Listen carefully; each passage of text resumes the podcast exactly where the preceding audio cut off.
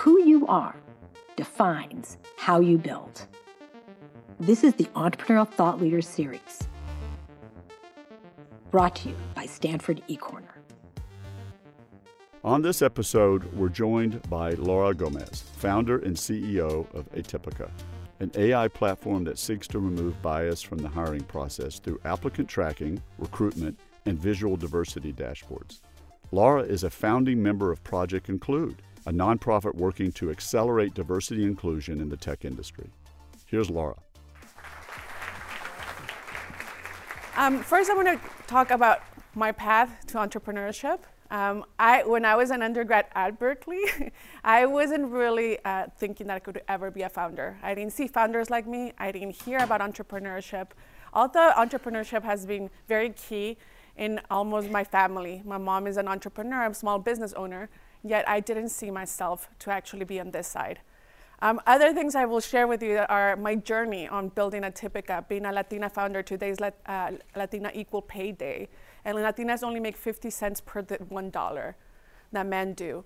Um, and so we really, and we're severely underfunded as well, not only in Silicon Valley, but across all the tech and entrepreneurship uh, uh, ecosystems around the world. So, what is Atipica? We basically power analytics for teams to understand really how they're doing on diversity.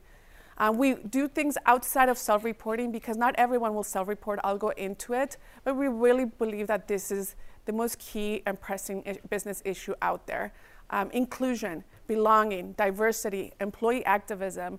Um, ethical tech, all of those things I will touch upon during my chat today, and obviously I will leave some time at the end so that we, if you have any Q&A, uh, you'd be more than happy to ask me some questions.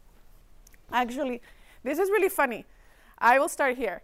Uh, Atipica was born on this campus, ironically, exactly five years ago. I was asked uh, by USA Today to do a closed event at Stanford Law um, to talk about this pressing issue of diversity and inclusion with leaders of Facebook and Google, VPs of diversity and inclusion, and the Reverend Jesse Jackson, um, Stanford law professor Richard Thompson, um, to come and speak on this issue. Um, a background about me, and I'll stay here. I usually do have a slide. I grew up, I am an immigrant, um, and I grew up in Redwood City. So I, uh, I was a child. I tell people that my culture and my birthplace is in Mexico, but my hometown is Redwood City. I live three blocks away from your mom. When I was probably your age, I didn't think that I would ever live near my mom in my 30s, but here I am.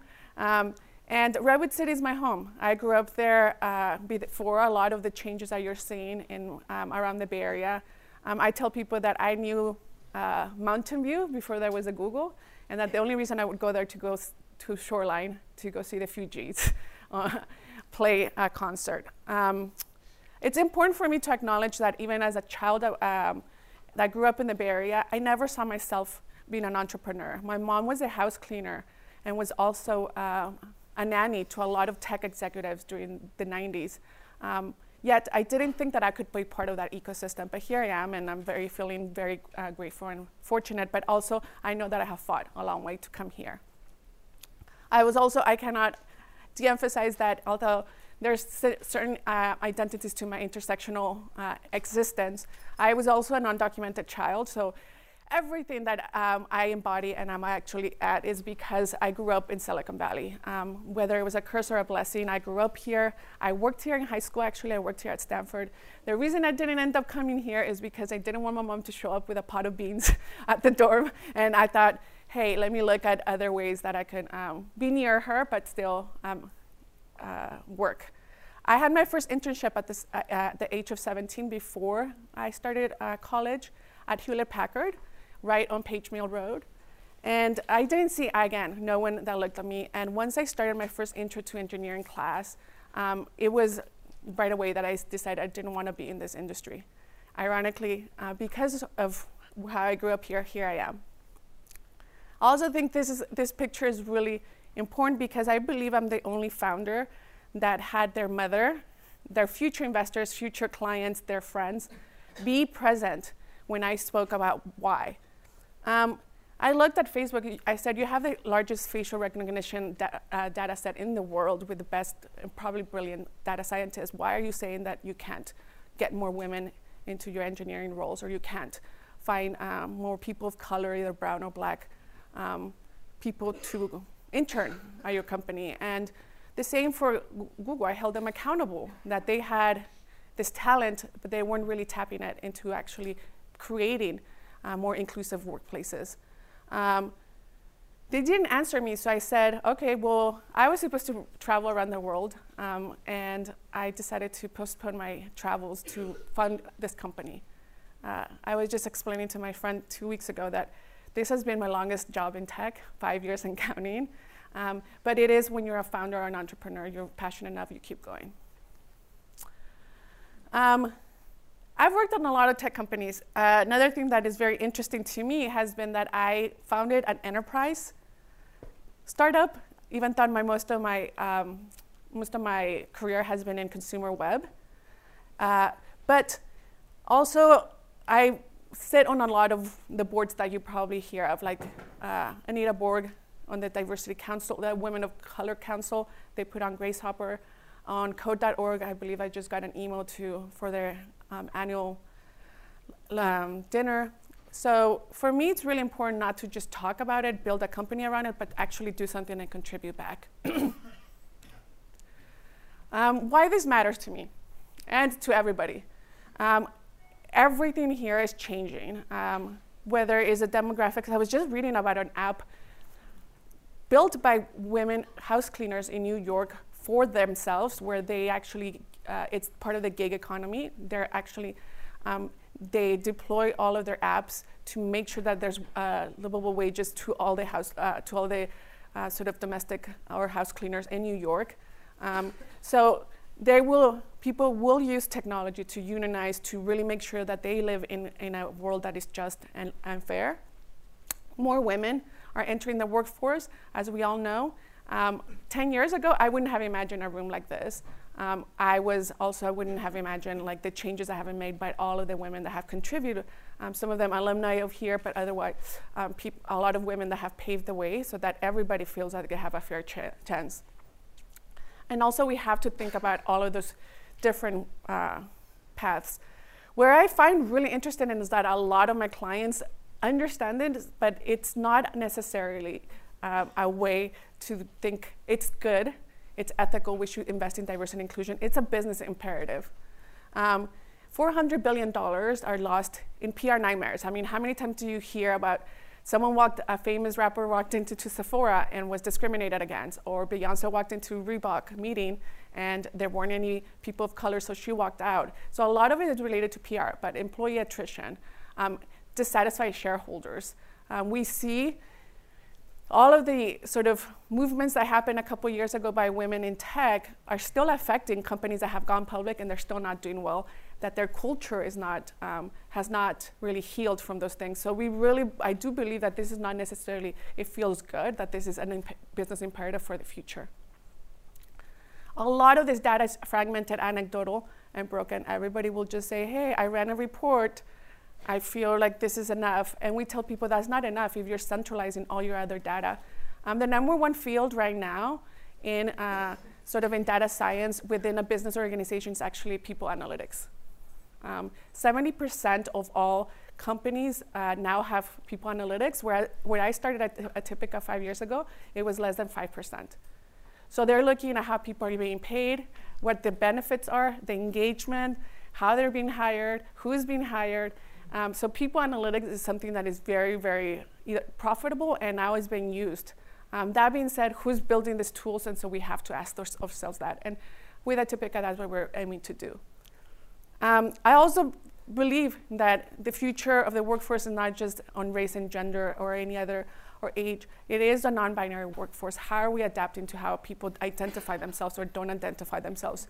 I spoke here at a Forbes CIO summit where CIOs of like corporations, both financial and media companies like Sony Pictures, heard me speak time and time again that a CIO's role is to actually gather more information around their people.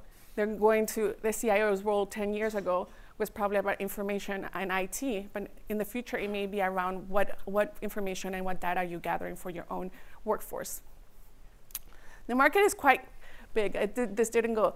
Uh, the market is quite big. If people don't know, like visual analytics, I say it's queen because I'm a big feminist, but um, they, uh, they are all, this is where it is. Tableau was acquired by uh, Salesforce for, I believe, uh, 18 billion earlier this year and Looker for, by Google. So a lot of data, data and visualizations are happening right now um, are around how to make business uh, businesses adapt to what is needed from their consumers to the key performance metrics, any of that stuff. Um, for me, I just focus on people.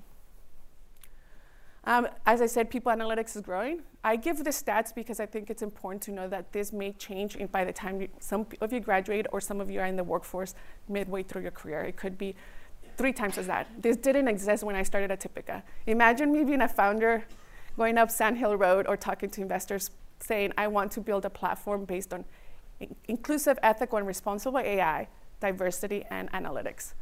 This was five years ago. Um, they thought, we don't get what you're building.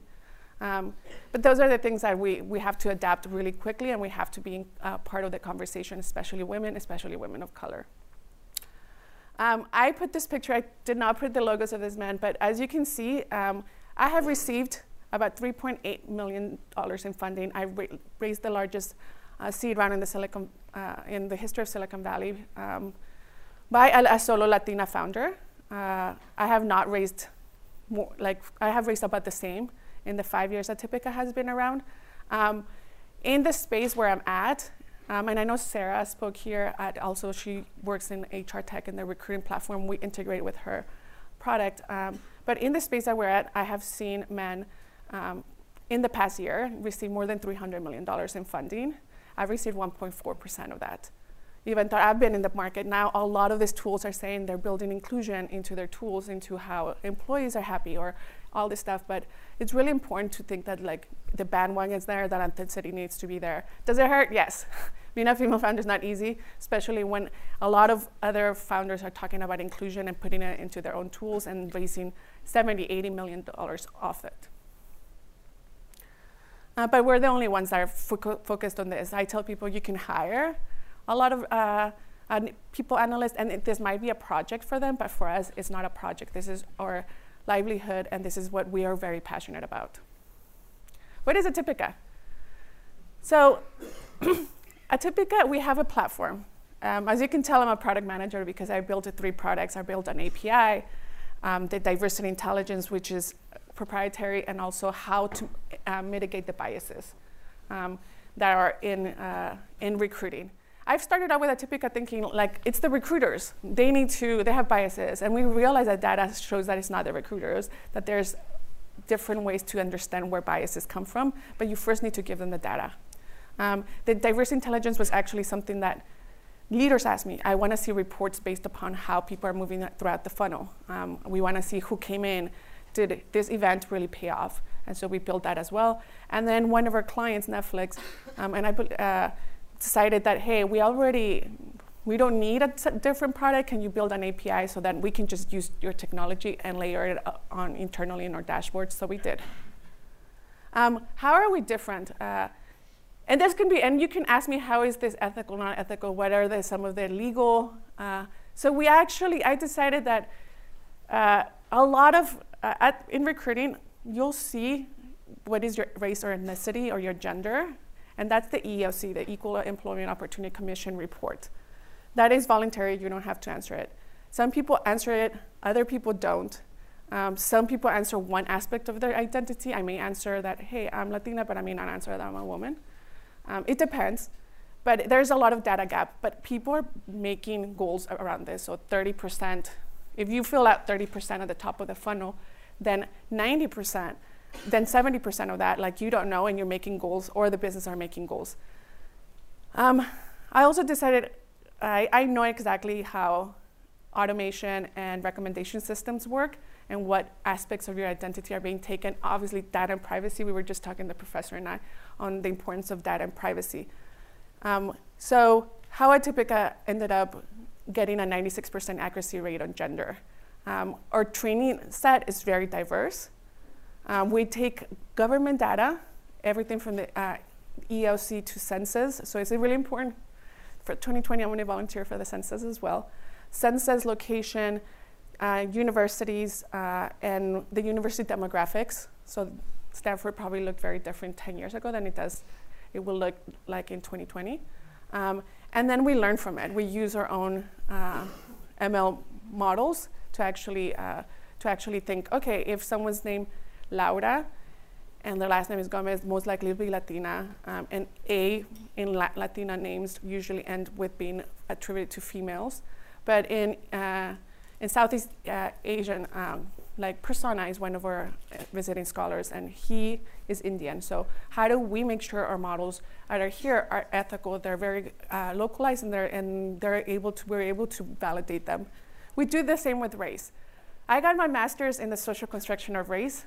So when people say, "Can you internalize this to the UK?" Uh, we cannot because then we, we need to look at census data uh, in the UK. We need to look about what people identify as, and that is very nuanced, nuanced. So we don't do that. We've done this here based upon what my knowledge is of the racial component um, of the United States and how people are self-identifying.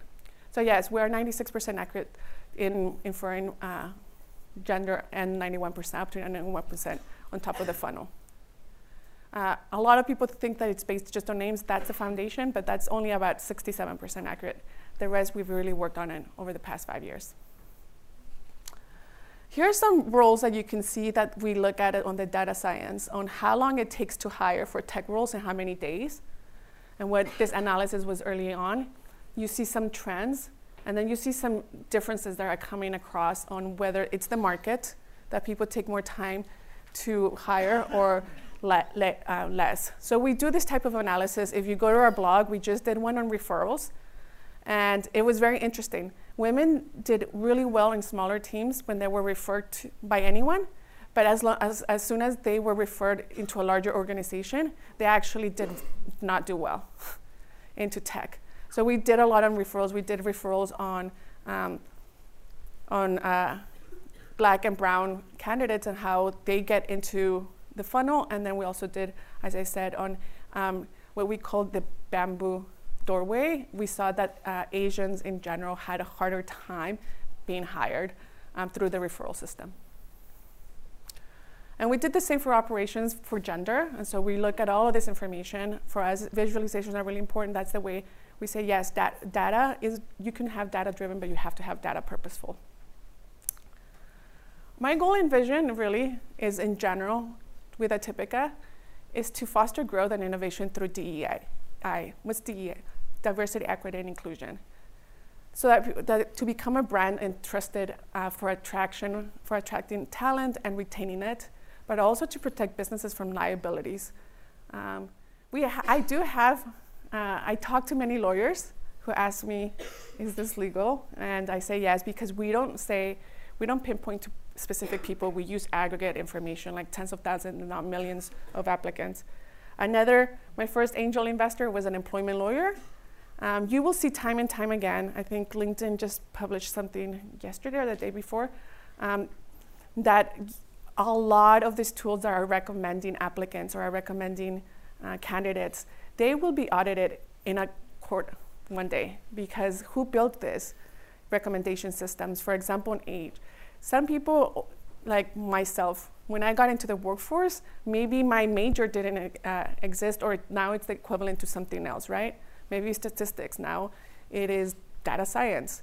Uh, but if the recommendation system says we're only looking for data scientists, um, it's actually being ageist. So a lot of the tools in our space is, are actually going to, and you see this time again, even in consumer, you see recommendation systems. Um, I spoke at Women in the World, one of the largest uh, conferences. Oprah opened the stage, and then I was on that stage the next day. That was really amazing. Uh, but we talked about automation and artificial intelligence is going to pr- disproportionately affect women, especially women of color, around the world, not just in the United States, because those are the ones that are manual. Um, it will also think about ethics. Um, facial recognition for black women, obviously, we've seen the studies time and time again. Um, And then finally, responsibility. Even if my AI, even if my drone is a responsible AI tool, what if someone gets hands in, uh, it gets in the hands of um, the wrong people? I just read, I know the founder and CEO of Ring, Jamie, I met him once, but I just read that Ring, that the police can actually ask if anything happens, a crime occurs within two block radius, uh, the police can actually keep that information from Ring uh, for 45 days, even if you had nothing to do or your home had nothing to do with the crime that was committed. So discussing these implications of access to data, privacy, artificial intelligence is really important to understand the people cost and liabilities. I will end there, but I want to just take a step back and put my email here in case anyone doesn't want to go into the Q&A. For me, um, I want to talk, I spoke a lot about my product, about my company, about the space that I'm in. I want to speak really quickly, and I don't like having as many slides there because you can never really uh, understand what it is to be a founder nowadays. Um, it is hard. Everybody's always talking about the recession's coming. That being said, I feel it's the greatest equalizer as it relates to building something out of sheer passion. I never saw myself on the stage, I never saw myself as a founder. But my friend, uh, he built this very awesome oven, smart oven. And what he wants is people eating healthier and, and making sure that food is, doesn't go to waste, waste.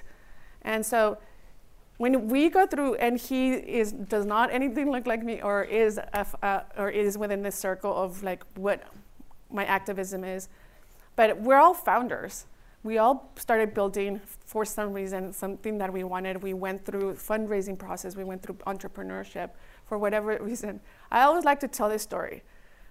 Mine has a lot of purpose because i'm very passionate about it. But everybody has passion, even when you don't know or you read. Um, there might be some founders out there like, I just solved a business problem, and that's okay too. But I remember I talked to this entrepreneur from South America one time, and he was really passionate about having access to air fresheners that he can control remotely. and I was like, okay, but we talked. And I realized that this was based upon some sensitivities that his wife had things that he really wants. That smell is actually really important when you go, uh, go into your home after work. And he did a lot of studies on that, but he was so passionate about it.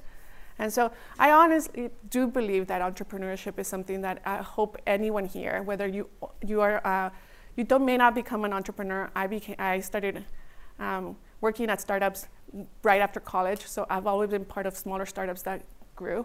When I was at Twitter, uh, there were less than 50 employees. I was the first Latina there, um, and then I ended up heading localization and left when there were almost 2,500 people. So, but I saw what entrepreneurship was through all these early experiences, and so for me, it's really important to talk about importance and just how amazing it is. Right before I came here, I lo- looked at my phone, and I probably got one. Like, if not, I can't divulge a lot, but if not, one of the most important emails of my career as a founder and for my team and for my investors. Um, I also chose wisely my investors. They're very, and my board members. Um, all entrepreneurs will be faced with taking the money from certain people that you may not agree with, um, or backgrounds or firms that didn't do so well on being respectful or are not as supportive. Uh, but I really thought long and hard. I turned down some. I turned down money from people that I just couldn't really imagine to be in my board. So those are some of the learnings that I had. Um, but I don't take away that uh, it is sad to me that Cecilia Corral, who was actually under undergrad here, uh, and she went through YC, that she had to make her own list of how many Latinas have gotten over $1 million in funding. And so far we have 25 that we found across the United States. And that statistics should not um, keep the same. So definitely uh, the struggles there, the, but we all have the solidarity of whether we build something out of passion or we are in the same circle of who we are um, to come here. Uh, finally, to me, it, when people come, and I don't know who here is local, but when people come from, um, from other places to Silicon Valley, I explain to them why this is so important to me. My family still lives here. I am the face of like a lot of, you know, I was at Coupa Cafe and I invited the guy that made my coffee to come and hear me speak. Um, I said, but it'll be online because it's really important that uh, the communities that that serve as the communities that I'm a part of are actually um, are seen. So they, I tell people that my nieces, Elena and Natalia, they can't be where they can't see. And so for me, it's important to speak at events like this. It's important to actually talk about the activism that I do, um, not only through being a founder and through the tools I'm building, but also through just sheer existence um, to be to uh, move forward. And so um, for that, I will leave it open. Um, there is about 20 minutes or 19 minutes for Q&A. Any questions that you may have, please feel free. There's a lot of questions. You can ask me anything. Go ahead. Um, you showed a lot of graphs about race and gender, yeah. and you touched on ageism. Can you talk about the work you've done on that and how, I mean, in Silicon Valley, there seems to be a definite bias. Oh, the bias is there. So one of the things I did talk about was what we said, if like someone graduated 20 years ago in statistics, and now it's really just data science, to be quite honest. but they have a degree that the machine learning. So we did some of that. We also have looked at. Um, we actually looked at something very interesting. We looked at uh, in the summary section where people say over 10 years of experience, just 10 years. But imagine if you're 21 or 22, you graduated, by the time you have 10 years of experience, you're going to be 31, 32. That's not, that's actually quite young. that's not even ageism. But we noticed that the drop off of calling them, with calling those individuals was really high.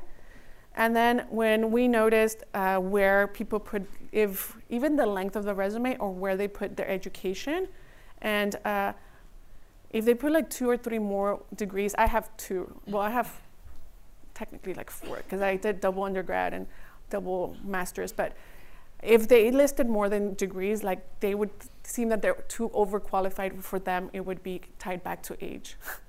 so we've done that work. Um, it's really interesting to see uh, how we can really push forward that work. We're still a small startup, so definitely want to talk about that. Another thing that we've discussed is um, looking at uh, ways that where people's uh, zip codes are located because you know San Francisco is mostly young people. they say there's more dogs than kids in San Francisco. So there might be ageism in, in locations. And so we're looking at all of that. On a kind of semi-related, um, pronouns on resumes and social media and LinkedIn are a whole new thing. I didn't see this five years ago. So pronouns now on binary and non-binary folks are really coming uh, up.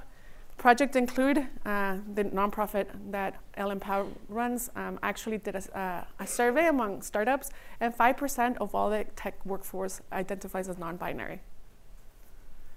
So we're doing different types. Definitely, I feel like the older I get, the more I'm very passionate about this. Um, I'll also talk about um, looking at data points that are meaningful to the, the workforce. So I explained this to a very, very powerful woman. I mean, she flies private jets with a very famous CEO. and say, um, I was in a meeting with her, and I say, as I get older, I still want my female counterparts to have access to, um, and my male counterparts to have access to paternity leave, maternity leave, uh, fertility, um, thoughtfulness on what matters on reproduction and like family. But as I get older, I may want a benefit on how to walk my mom through retirement or most women end up taking care of their mothers. And so, like, how can we support women as they're getting older in the workforce for their um, with their parents? And so, those are also aspects that I think about on ageism. It's like that. Even the benefits sometimes are ageist towards not including where people are in the stage of their lives.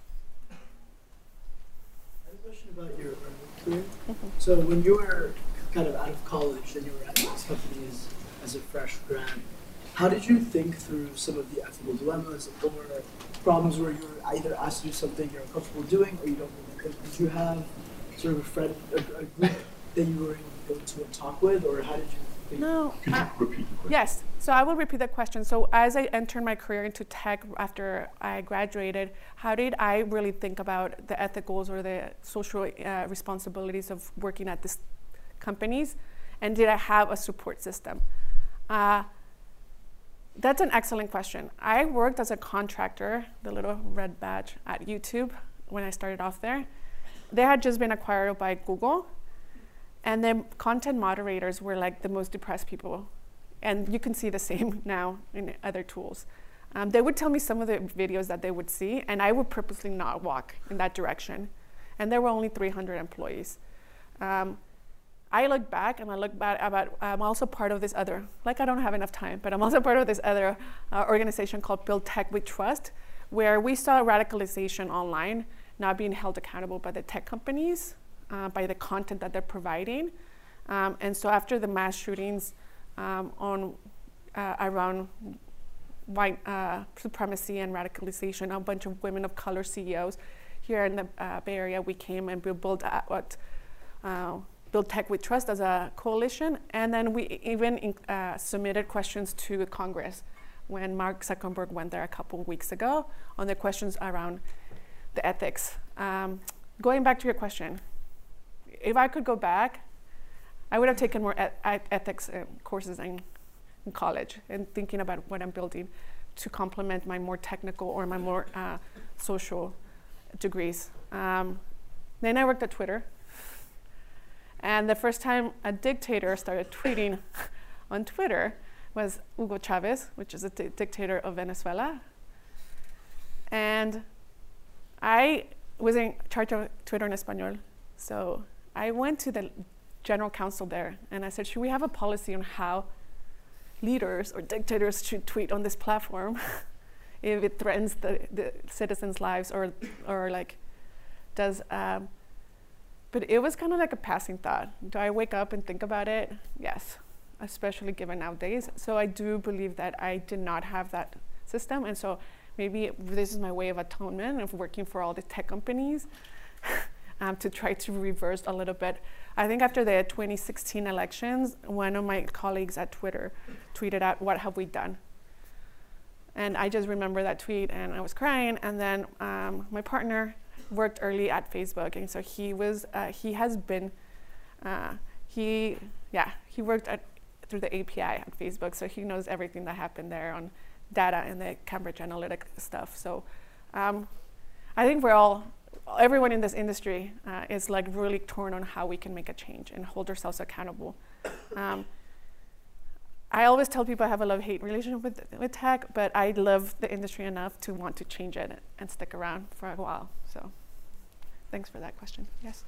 How do you foresee including military veterans in your diversity counts? Great. How do I foresee uh, including military veterans? I have. I was actually on uh, the board of uh, of uh, a veteran organization. I had to step away when once I started like building out the company, um, Operation Code, and we did uh, the study, the same study but what we real, realized that veterans actually self-report themselves all, uh, very high that we don't need models to, to include them into the process. What we need more is understanding transferable skills. So we neutralize the taxonomy of skills among veterans to know like if you're a program manager uh, in the Navy, how does it translate into something similar? So we neutralize that. We didn't need to really fill in the gaps on, on reporting. I wish I had more funding and more and a larger team. I would definitely have like little subsets of tackling age, tackling uh, veteran inclusion, um, also uh, most likely, uh, you know, LGBTQA and disabilities more into our product. Yes? Um, the statistic that you shared um, about just there being only 25 Latinas who you know been able to uh, raise that much funding is shocking. And what that made me wonder was, where did you find confidence in yourself to feel like you could do it, and um, how have you worked through moments where that was tested? so I had a very high-profile job, both at uh, mostly at Twitter, just very high profile. And so, and knowing a lot of the early employees there, ended up uh, as venture capitalist. Um, so I thought it would be easy for me. Little did I know, 2014 Laura was very idealistic. Um, it was, I didn't prepare myself. I didn't understand like cap tables. I didn't understand a lot of things. I read a lot. I'm a speed reader. Um, how, did I, how did I get the confidence? I don't, think I don't know if anyone has talked here about like uh, the valley of despair that founders go through. It's like this valley where like I can't get out of bed. I don't know what's going to happen. I really believe in this, and then you kind of get out. Um, I believe the valley of despair for underrepresented founders fundraising is really hard. Anyone fundraising. I remember I was coming back from an event with a male, uh, a friend of mine who's a, a founder, and he's like, "I hate Sand Hill Road. I hate coming up here." um, uh, it's that's the experience that people just have. Um, I do believe that it's it was hard. That there were many tears shed. That I was telling that Ravi was one of our investors that actually gave us a bloodline to try to get more fundraising. But it always seems like it's it's towards the end that you're like, okay, I give up, and then something keeps you going. Um, I remember a friend of mine emailed me, and she has a PhD. She uh, has a co-founder, her uh, her CTO, and said, "You're the trifecta of difficulty. Like you're a solo female Latina founder." Um, it, it, was hard. Uh, I like to share this because I think it's important, and it, people get shocked. Um, earlier this year, I was at a board meeting, and I started getting a headache, and I was like, "This headache is weird," um, and I was flying between New York and here and uh, and I uh, the headache didn't go away in my board meeting. It felt really weird, and then uh, by Sunday, my board meeting was Friday. By Friday morning, Sunday, I was actually here at the ER here at Stanford, and I was diagnosed, uh, which we didn't know then, but with a benign tumor. And so I, about early, about a couple of months ago, I actually wrote a blog post that says, I survived Silicon Valley and brain surgery, and brain surgery was easier. and it was. Um, nothing against uh, Stanford here, but I looked where were the best neurologists and specialists with what I get given. Um, all this stuff. And I realized that, that I CEO'd myself out of that situation. like very quickly got second opinion, like within, I got three opinions with a top neurologist within two days. Like I was texting, I was everything. My mom's like, "Why are you on your computer?" Like here at the hospital. Um, but it, it, honestly, it was able to teach me um, that that if I hadn't been a founder, I don't know if I would have. I probably would have gone into a despair mode when you are diagnosed with those things. Um, I just like so. Yeah, I definitely do believe and uh, that. Um, being a CEO and a founder and an entrepreneur has sh- shaped the way I interact with challenges every day brain tumors are probably not everyday challenges, so, but you know, we're here. Anyone else? Yes? So I'm not a data person or a tech person, um, but I'm curious, like when companies are faced with the, the data that you provide them, how do they change kind of their, their core practices to be more inclusive? You talked a little bit about um, culture shift being really challenging. Um, do you think that that data helps to create some of that culture shift? So the question is, how does how do business leaders and companies actually react to the data, and whether there's a shift in their behaviors? Um, it, it's different. Some people will focus only on one thing, like gender. Other people will want to see more detailed information, like our, our reporting tool is just like literally. I pulled a report the other day for a client. I was like, this is way too much data, but here it is. like it goes so granular by source, by by location, like by event. How do they do it? it it's it depends where people want to take that step. But because we learn their behaviors as well over time, our recommendations are very different when they start off than when they're at six months um, into our client.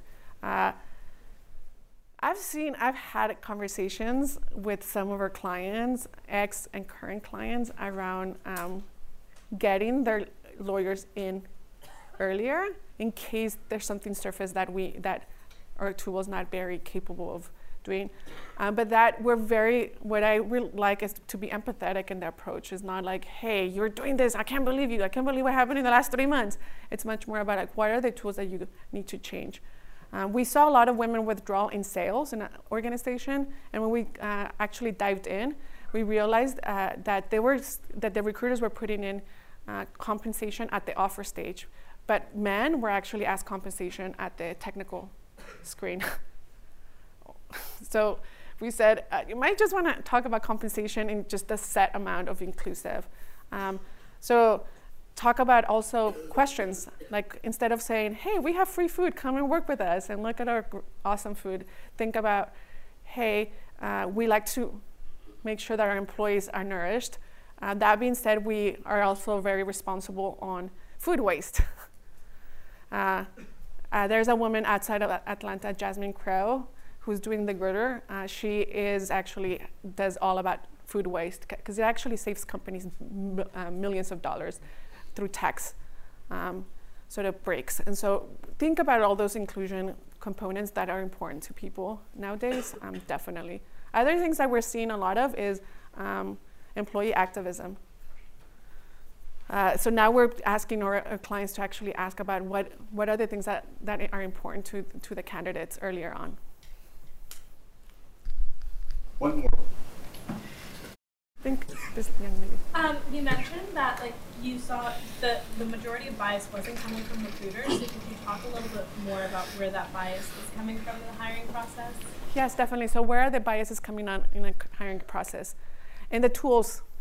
So if anyone here, either whether you're technical or not technical, if there's a tool that people are giving you, for example, if you're uh, if you're applying for a business role, they might use a tool like a spreadsheet or something like that, but like that's not very there might be some biases in in the way that they present those numbers to different types of groups for technical uh, a lot of the tools they, we, we tell them to audit the tools because that's where the bias is it's the tools at the earlier stage and it's the people at the later stage specifically hiring managers so even when candidates get in and they interview in a panel um, if the hiring manager uh, is asking questions that that are not very inclusive we see uh, withdrawals and rejections at a higher rate.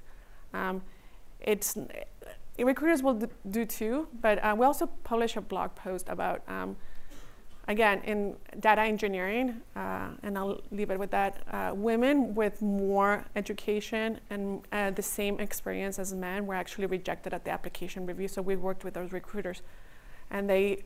The reason that it wasn't malintention, the reason they were like, oh, they're too overqualified. What if they want, don't want to work here? I said, well, uh, you shouldn't make the decision. You should ask the candidates.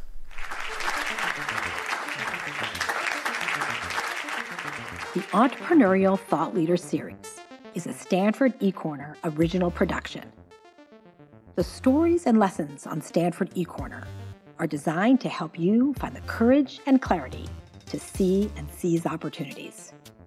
Stanford eCorner is led by the Stanford Technology Ventures Program and Stanford's Department of Management Science and Engineering.